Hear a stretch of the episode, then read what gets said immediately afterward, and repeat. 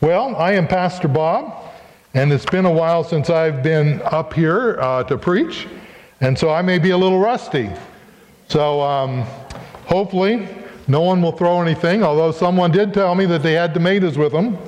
And, um, and hopefully, uh, we will be able to learn something from the Word of God this morning. Um, one other thing, uh, just reminded, or Cindy reminded me of. Um, Pastor Steven is away, and some may be wondering why. Most, if you're on Facebook, you may have known, but if not, um, uh, two Sundays ago, his, or was it last Sunday? Yeah, last week. Um, he had a cousin and his cousin's son who perished in a house fire. And uh, they are this weekend down in Allentown area for that funeral. And so do continue to remember that family in prayer. It's been very tragic and devastating to them. And um, his cousin, I think, was just 35 and a 10 year old son. So remember Pastor Steven and his family in prayer. In 1997, Reeve Lindbergh um, was the daughter of Charles Lindbergh, was invited to give the annual Lindbergh Address at the Smithsonian Institute's Air and Space Museum. And they were commemorating the 70th anniversary of her father's historic solo flight across the Atlantic.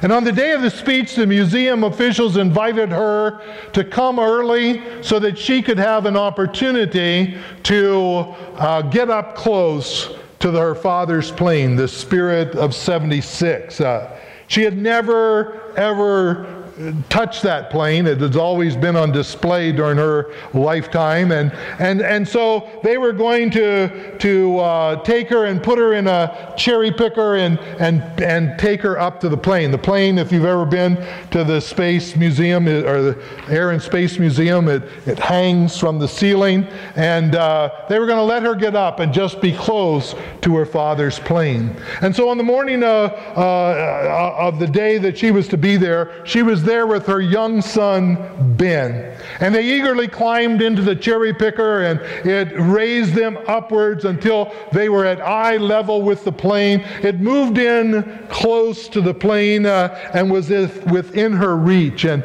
as she looked at that machine that her father had, had spent all that time going across the Atlantic in by himself, uh, she reached out and she touched the door handle of the plane. Uh, and, and she knew that, that that door handle had been touched by her father many times. And it was just a connection with her, and it was almost a spiritual thing for her. And tears welled up in her eyes. And she turned to her son, and she was so grateful she was able to share that moment with her son. And she turned to him and said, Oh, Ben, with her voice just trembling and in a whisper, Isn't this amazing?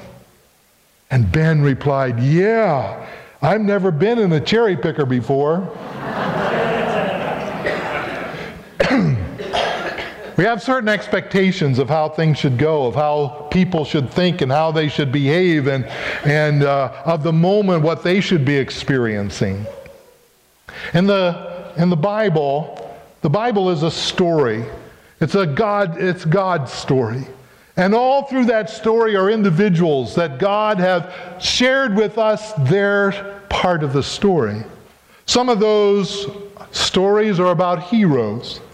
We see Noah and Abraham and, and Isaac and Jacob and Sarah and Joseph and David, and we can go on and on.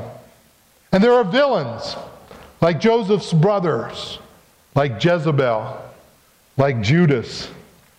This morning we want to look at someone who was almost a hero. Almost a hero. He, he should have been a hero. He could have been a hero.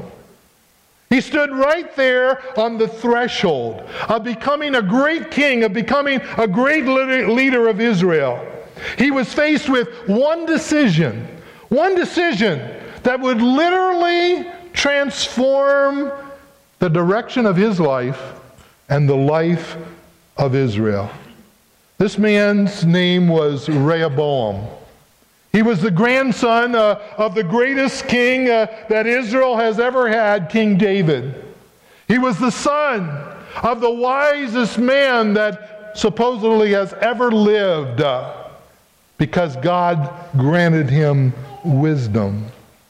And as we come to this story, his story in Scripture, just based upon his lineage, we, we have high expectations of, of what Rehoboam could do and who he could be and what he might do as God's servant. Solomon, however, his father, for some reason, Solomon strayed far away from God. But unlike his father, who David, who had also committed atrocious sin, and he repented and came back to God, we don't find anywhere where we see clearly that Solomon repented and returned to God. Solomon began to worship false gods and idols. He took to himself many women uh, who were not Israelites. They were from all the surrounding nations, they were foreign wives. He seems to have had a, a, a real problem with sex and women. The Bible tells us he had 700 wives. That means he had 700 in laws, 300 concubines. And it seems like he was just consumed with material things, and, and, and they consumed him.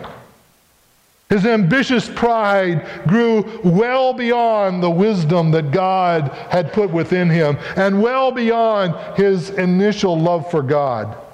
And as a result, his son, Rehoboam, who we're looking at this morning, his mother, who was this foreign woman, it contributed to Rehoboam's falling short. And yet, in a way, Rehoboam was a hero to certain people, at least by his peers. And I, and I think if we could pull him out of history and put him among us, uh, he would be a hero to many in our culture today. He was selfish, he was self centered, he was egotistical, he was self absorbed, he was focused on power and privilege uh, and, and, and pleasure and everything that excessive wealth could give him. I say he's a hero because basically Rehoboam is no different than the heroes that people look up to today. Our sports figures and entertainment figures and politicians. Uh, it's all about me. It's all about look at who I am. His father was the Hugh Hefner of his day.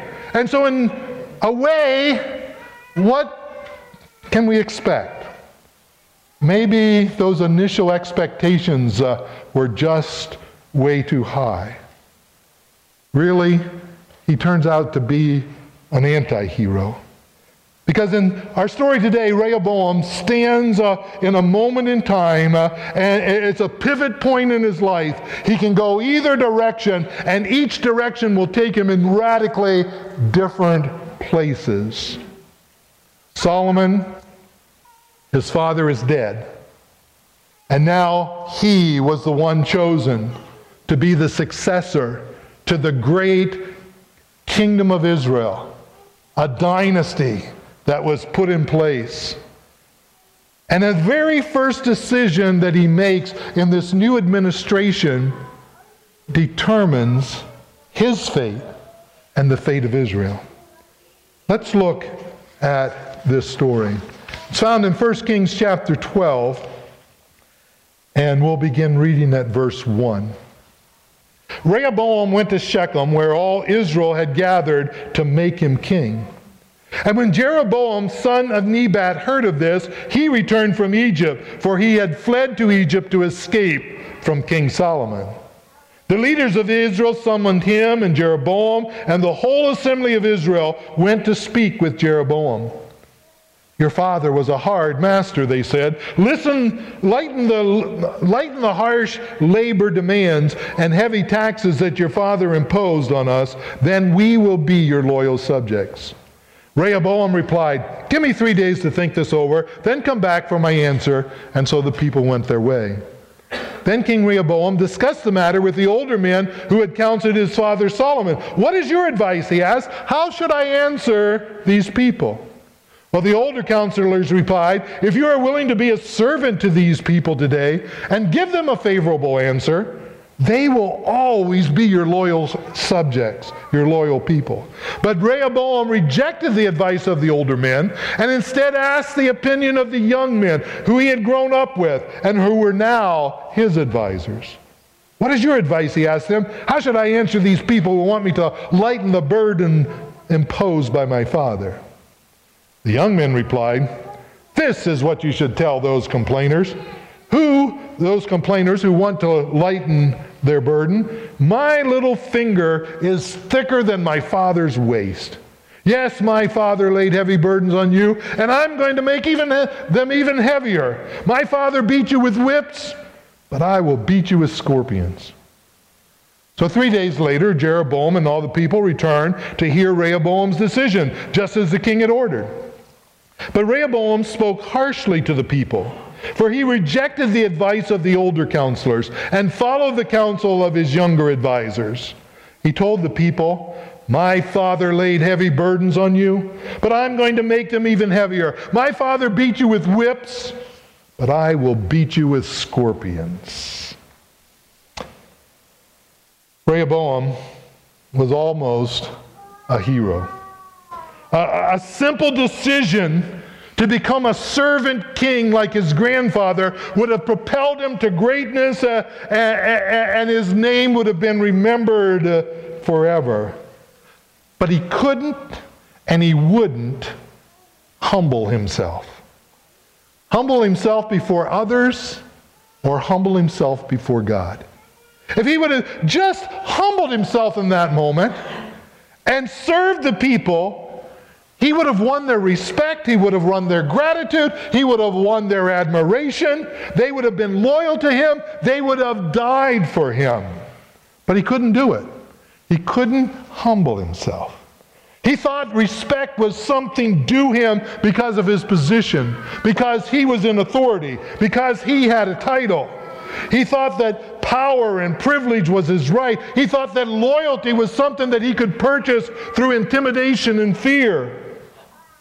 But we find out that he was dreadfully wrong.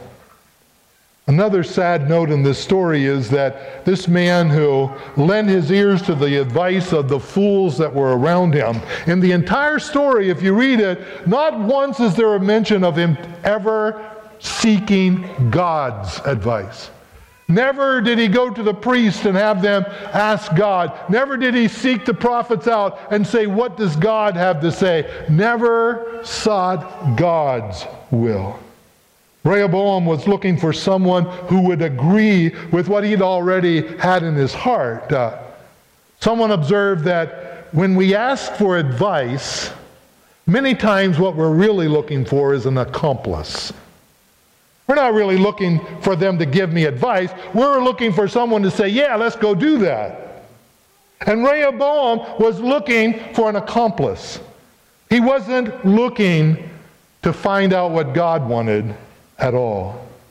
If he had only read and learned what his father wrote in the book of Proverbs. If you go to the book of Proverbs, you find this phrase over and over my son. It seemed like Solomon was writing things that he wished his son would learn, learn that the easy way that sometimes Solomon learned the hard way. And he says, My son, my son. And in, in, in, Proverbs chapter 19, he says, Listen to advice and accept instruction. And in the end, you'll be wise. Many are the plans in a man's heart, but it is the Lord whose purpose prevails. But it wasn't so to be with Rehoboam. And with his choice, he set himself on a tragic course of failure. While Solomon had taken David's kingdom, his father's kingdom, and had, had, had transformed it into one of the greatest nations in the world, uh, Under their leadership, it had grown and had influence and wealth and power. But in five years, Rehoboam had lost half of the kingdom. Ten of the tribes went off with Jeroboam to be king, or to, to serve him. Uh, and, and, and the wealth was squandered, and not just squandered, was taken away. He was reduced to political and military and economic powerlessness. And as a result, the nations that had once respected Israel that had once listened to what David had to say now knew that they need not fear this pipsqueak of a grandson of his. And so Egypt, Egypt saw in Israel easy pickings. Let's look at let's look at 1 Kings chapter 14. It says in the 5th year of King Rehoboam's reign, King Shishak of Egypt came up and attacked Jerusalem. He ransacked the treasuries of the Lord's temple and the royal palace. He stole everything, including all the gold shields Solomon had made. King Rehoboam later replaced them with bronze shields as substitutes, and he entrusted them to the care of the commanders of the, of the guard who protected the entrance to the royal palace. Where whenever the king went to the temple of the Lord, the guards would also take the shields and then return them to the guard room. When the children of Israel had left Egypt, uh, when they came out from being slaves down in Egypt and returned to the, the land of Israel, if you remember that story, as they left Israel, they plundered the Egyptian, uh, left, left Egypt. They plundered the Egyptians. They took from them their gold, jewels, and sil- silver, and all the precious things they could take. And the, the Egyptians said, Yeah, just go, go, get out of here. And they gave them all the wealth of Egypt. And when they had come down to, to Israel and all this wealth had been accumulated, and then as David rose in power and Solomon in influence, and, and people from around the world would bring eh, the Bible talks of tons of gold that were brought into Solomon. But now that Israel had sinned, God allows Egypt to plunder these people, his people. Solomon had ruled during what was called the Golden Age. And it was called golden more than it was just great, it was golden. He had in his palace these great big shields made out of solid gold. 200 of them. And he had them displayed on the walls of the palace so that when people come in, they could see right away the, the, the wealth and the power of this man that they had come to visit. And Egypt came in and plundered it all, took all the golden shields that Solomon had commissioned to, to put in his palace. And now Rehoboam was trying to, to act like he was still somebody. And so he said, Well, we don't have any gold, so let's make some bronze one. And he puts them up, but no, we can't put them up because someone might take them. So he stores them away and locks them up. And when he wants to look good and impressive, he brings them out and parades them around and makes a spectacle of himself. Rehoboam's kingdom was diminishing. Solomon and Rehoboam's sin had met with God allowing the kingdom to be torn apart, handing back to Egypt the gold that was taken from them. The wages of sin, the Bible says, is death. And shortly after, just a couple verses down in verse 31, it says, When Rehoboam died, he was buried among his ancestors in the city of David.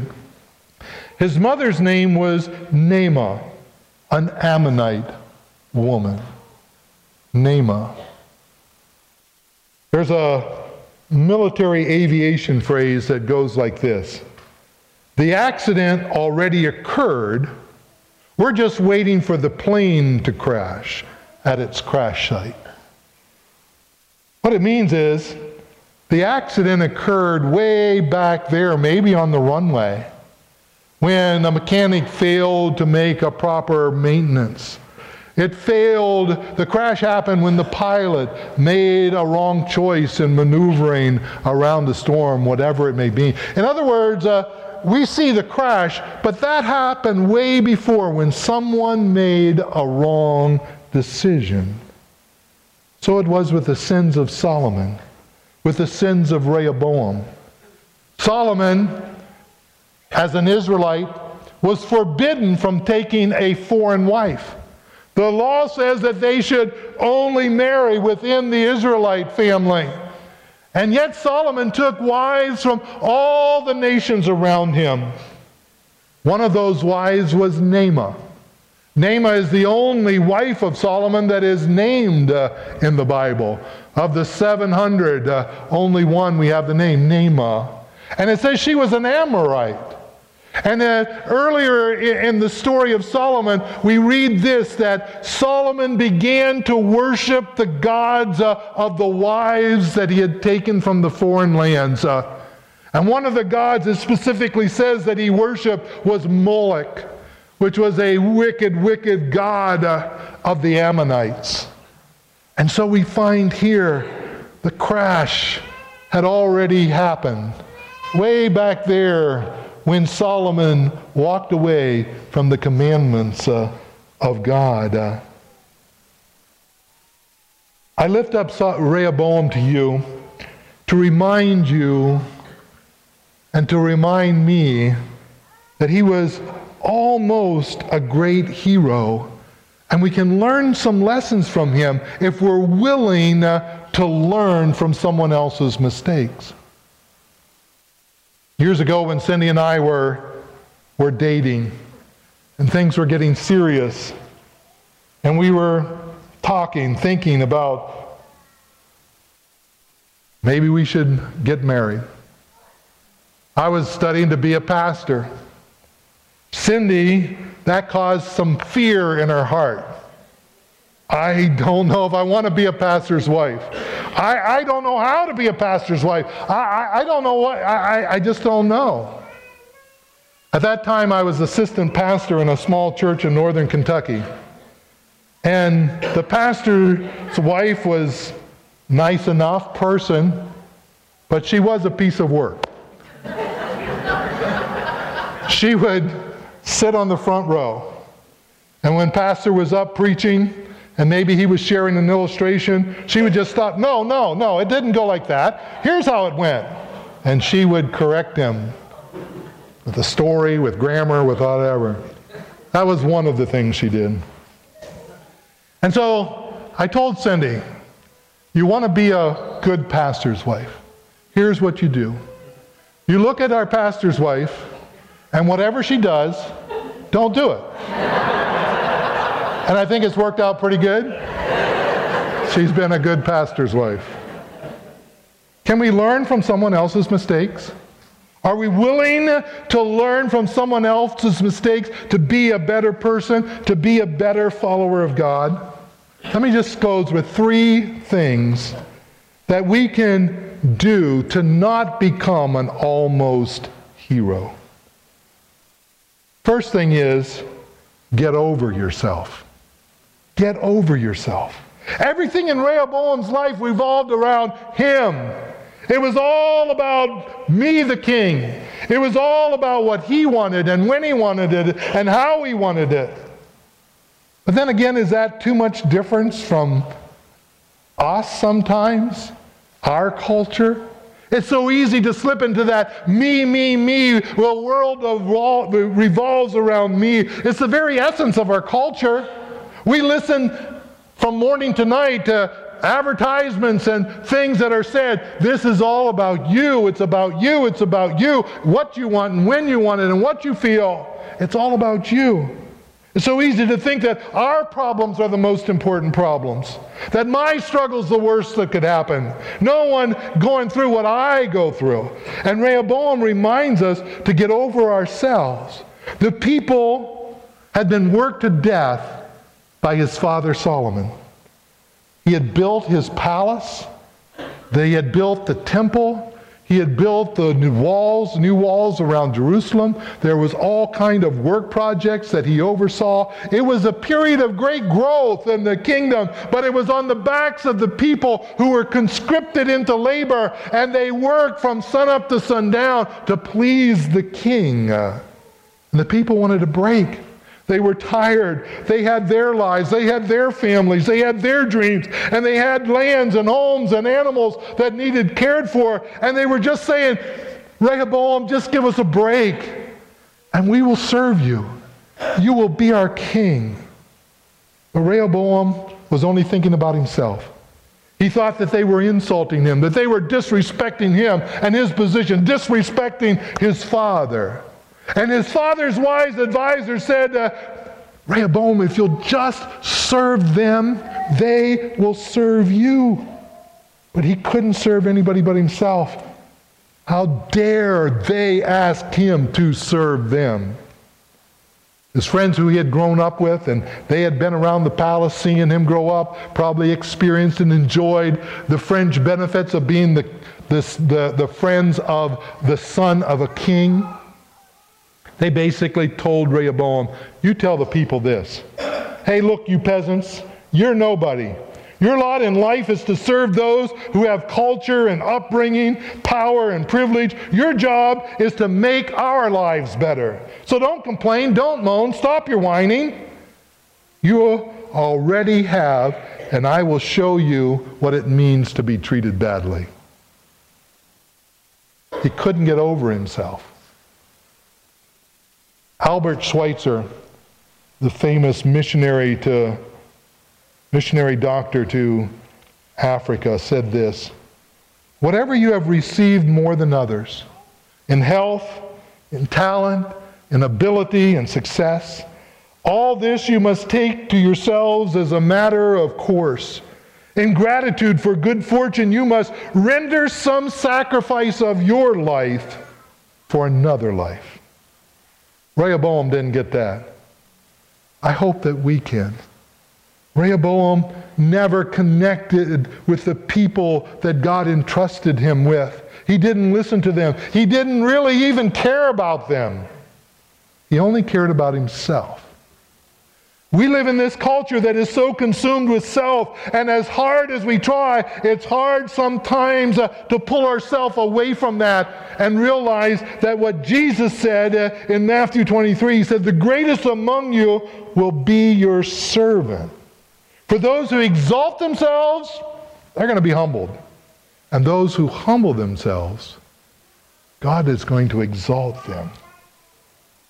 Get over yourself if you don't want to be an almost hero.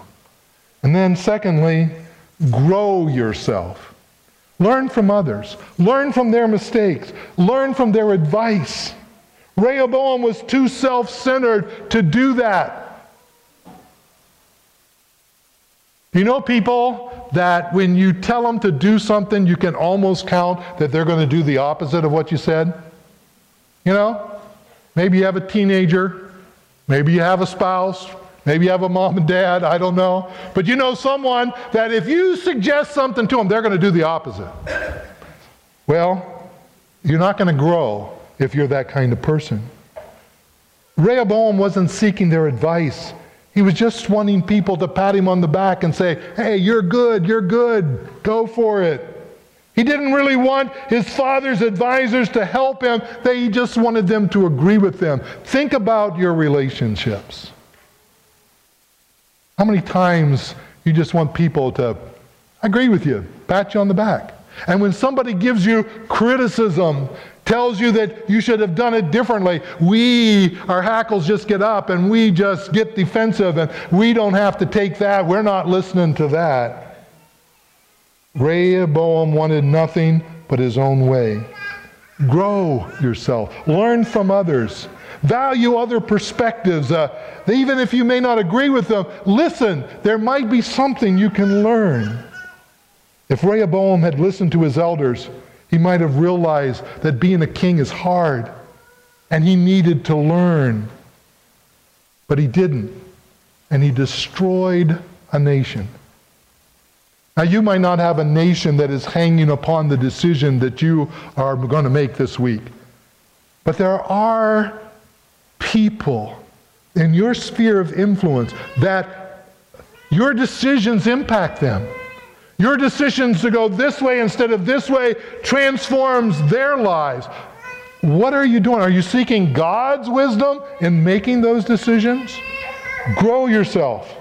Grow beyond yourself. And then finally, give yourself.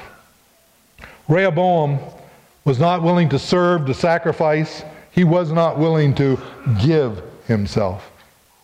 The University of Michigan did a study about people who volunteer.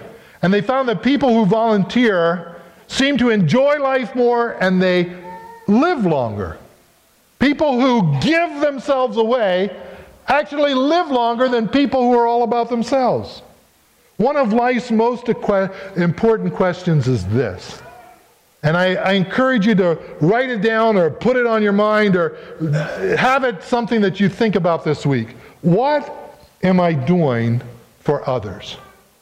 What am I doing for others? We live our lives, and almost all of our energy is going in to affect me, to make my life. I work for me, my family, to put my house, my car, my job, my school, whatever it is that's in my org. That's where most of our energy goes, to make sure that I get and able to keep what I want.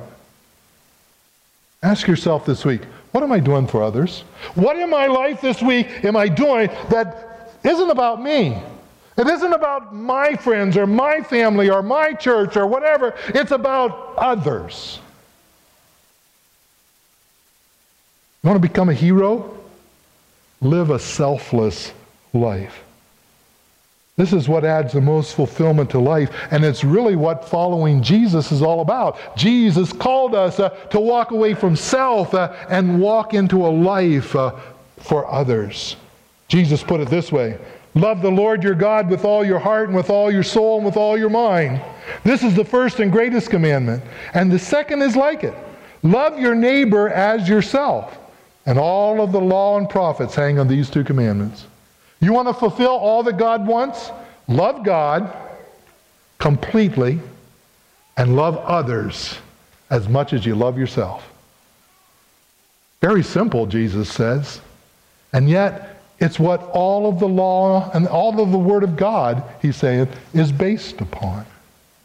If you pray for Jesus to be the Lord of your life, if you've sought his forgiveness then continuing to follow him means uh, repenting from a life that is self centered. It means giving yourself to others. It means putting into life instead of just taking out. It means adding value to others uh, instead of just seeking what value I can get. Rehoboam never got that. He was more interested in control, power, prestige, pleasure he tried to hold on with an iron grip uh, to those things that his father had uh, passed down to him. And as his grip tightened, uh, he just watched as all of it slipped through his hand like sand. Because he couldn't think of anybody but himself. Rehoboam, almost a hero. Let me conclude by telling you about another Ray. Raymond, Raymond Maximilian Kolbe. The name Auschwitz brings a picture to our mind. For those that maybe lived during the World War II time period, uh, it especially brings memories. It was a place of death. Four million Jews perished in the, in the poison gas and the ovens of that of that encampment. When the Allies took that place, they found mountains of things that the Nazis have saved. They found a half a ton of hair that was shaved from the heads of the Jewish prisoners. Mountains of shoes and suitcases and eyeglasses, gold teeth that they took from these that they took their lives. And in that, was a man named Raymond. Raymond was a Franciscan priest, and he had been helping the Jews escape the, the Nazis who were looking for them. And in all of it, ultimately, he was arrested and put in Auschwitz. It was in Auschwitz that he re- realized that he was still had a parish.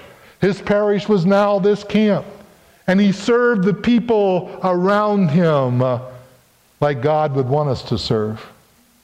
He shared his food. He bound up their wounds as he could. He gave up his bunk many times. He even prayed for the captors. Witnesses testify to the fact uh, that he always put his inmates before the, the, his fellow inmates before himself, sharing what he had, allowing others to go to the front of the line ahead of him, allowing others to get medical treatment that could have been his. And he soon had the nickname the Saint of Auschwitz. In July of 1941, there was an escape from Auschwitz. Someone managed to escape through the fence.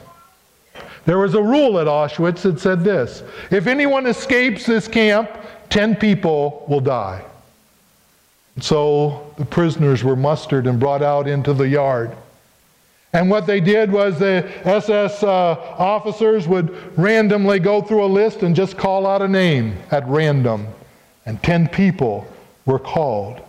One by one, they had to step out. And finally, the last man, uh, the tenth person, was called. His name was Franciszek, and I can't pronounce his last name, but he was Polish. He was a sergeant in the Polish army and had been captured. And when his name was called, he just cried out, Oh, my wife and my children, what are they going to do? In that moment, the officers heard some movement among the soldiers and they are amongst the prisoners, and they didn't know what was happening, and they came to alert and, and, and were ready to shoot if they had to. But out from the prisoners stepped Raymond. And he just said, I want to talk to the commander. And for some reason, they let him. And he said to the commander, Let me die in the place of this man. I have no family.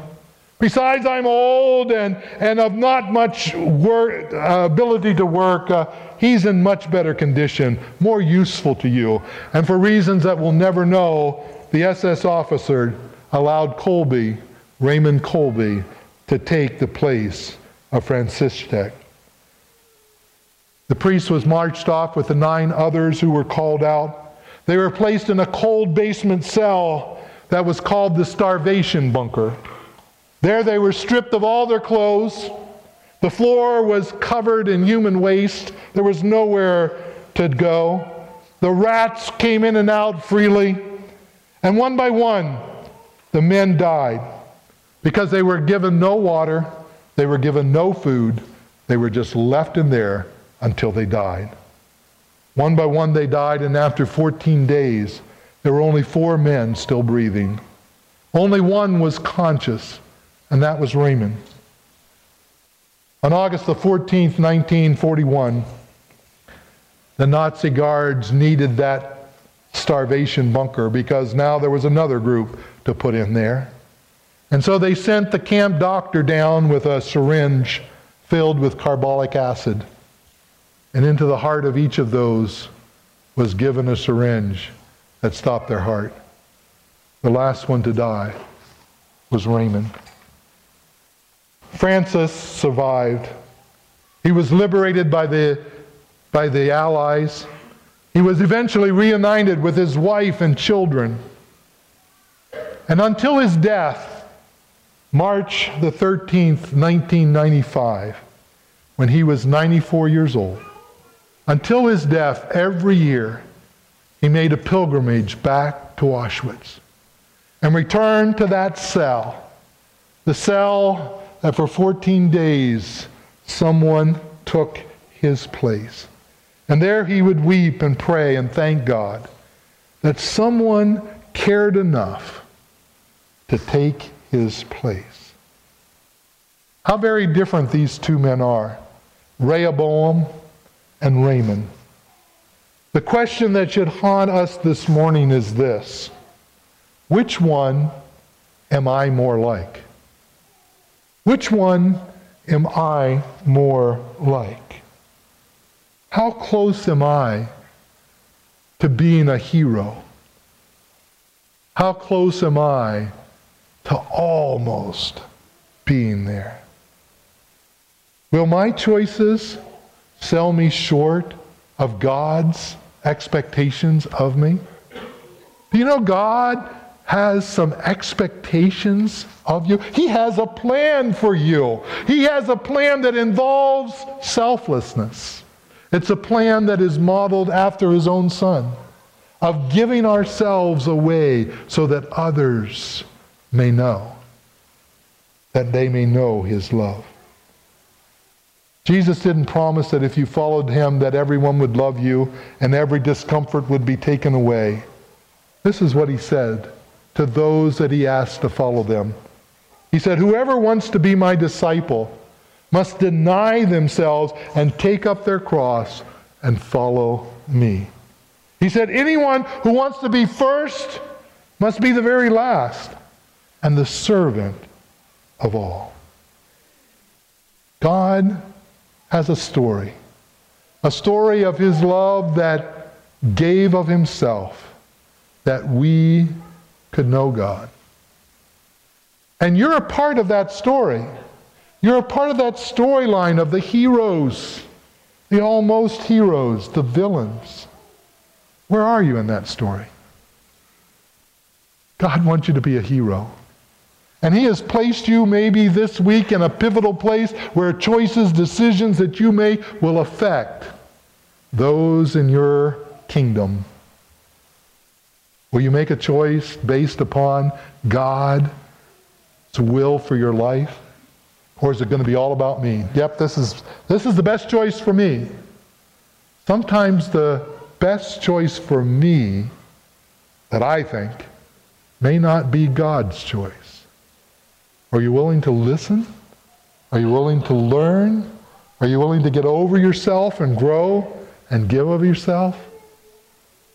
Ask yourself, what am I doing this week that is truly for others, not about me? What am I going to do this week that is not about me in any way? That's where you will shine the brightest. Shall we stand?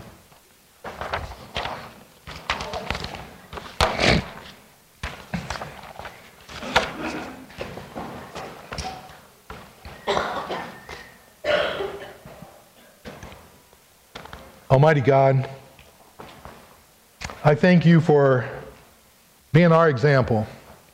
You gave yourself. You poured out yourself so that we might have the, the possibility of life, of relationship with God, of eternity with you. And Lord, there's people that we're going to meet this week that their eternal destiny might pivot on our choice. Help us to see the big picture. Help us to not be consumed with our own desires and lust and greed and seeking of power and recognition, but Lord, help us to be a servant to those around us. We just ask that you would help us to be your hands and feet in ways that we have never been. And may we may please you. We ask in your holy name. Amen.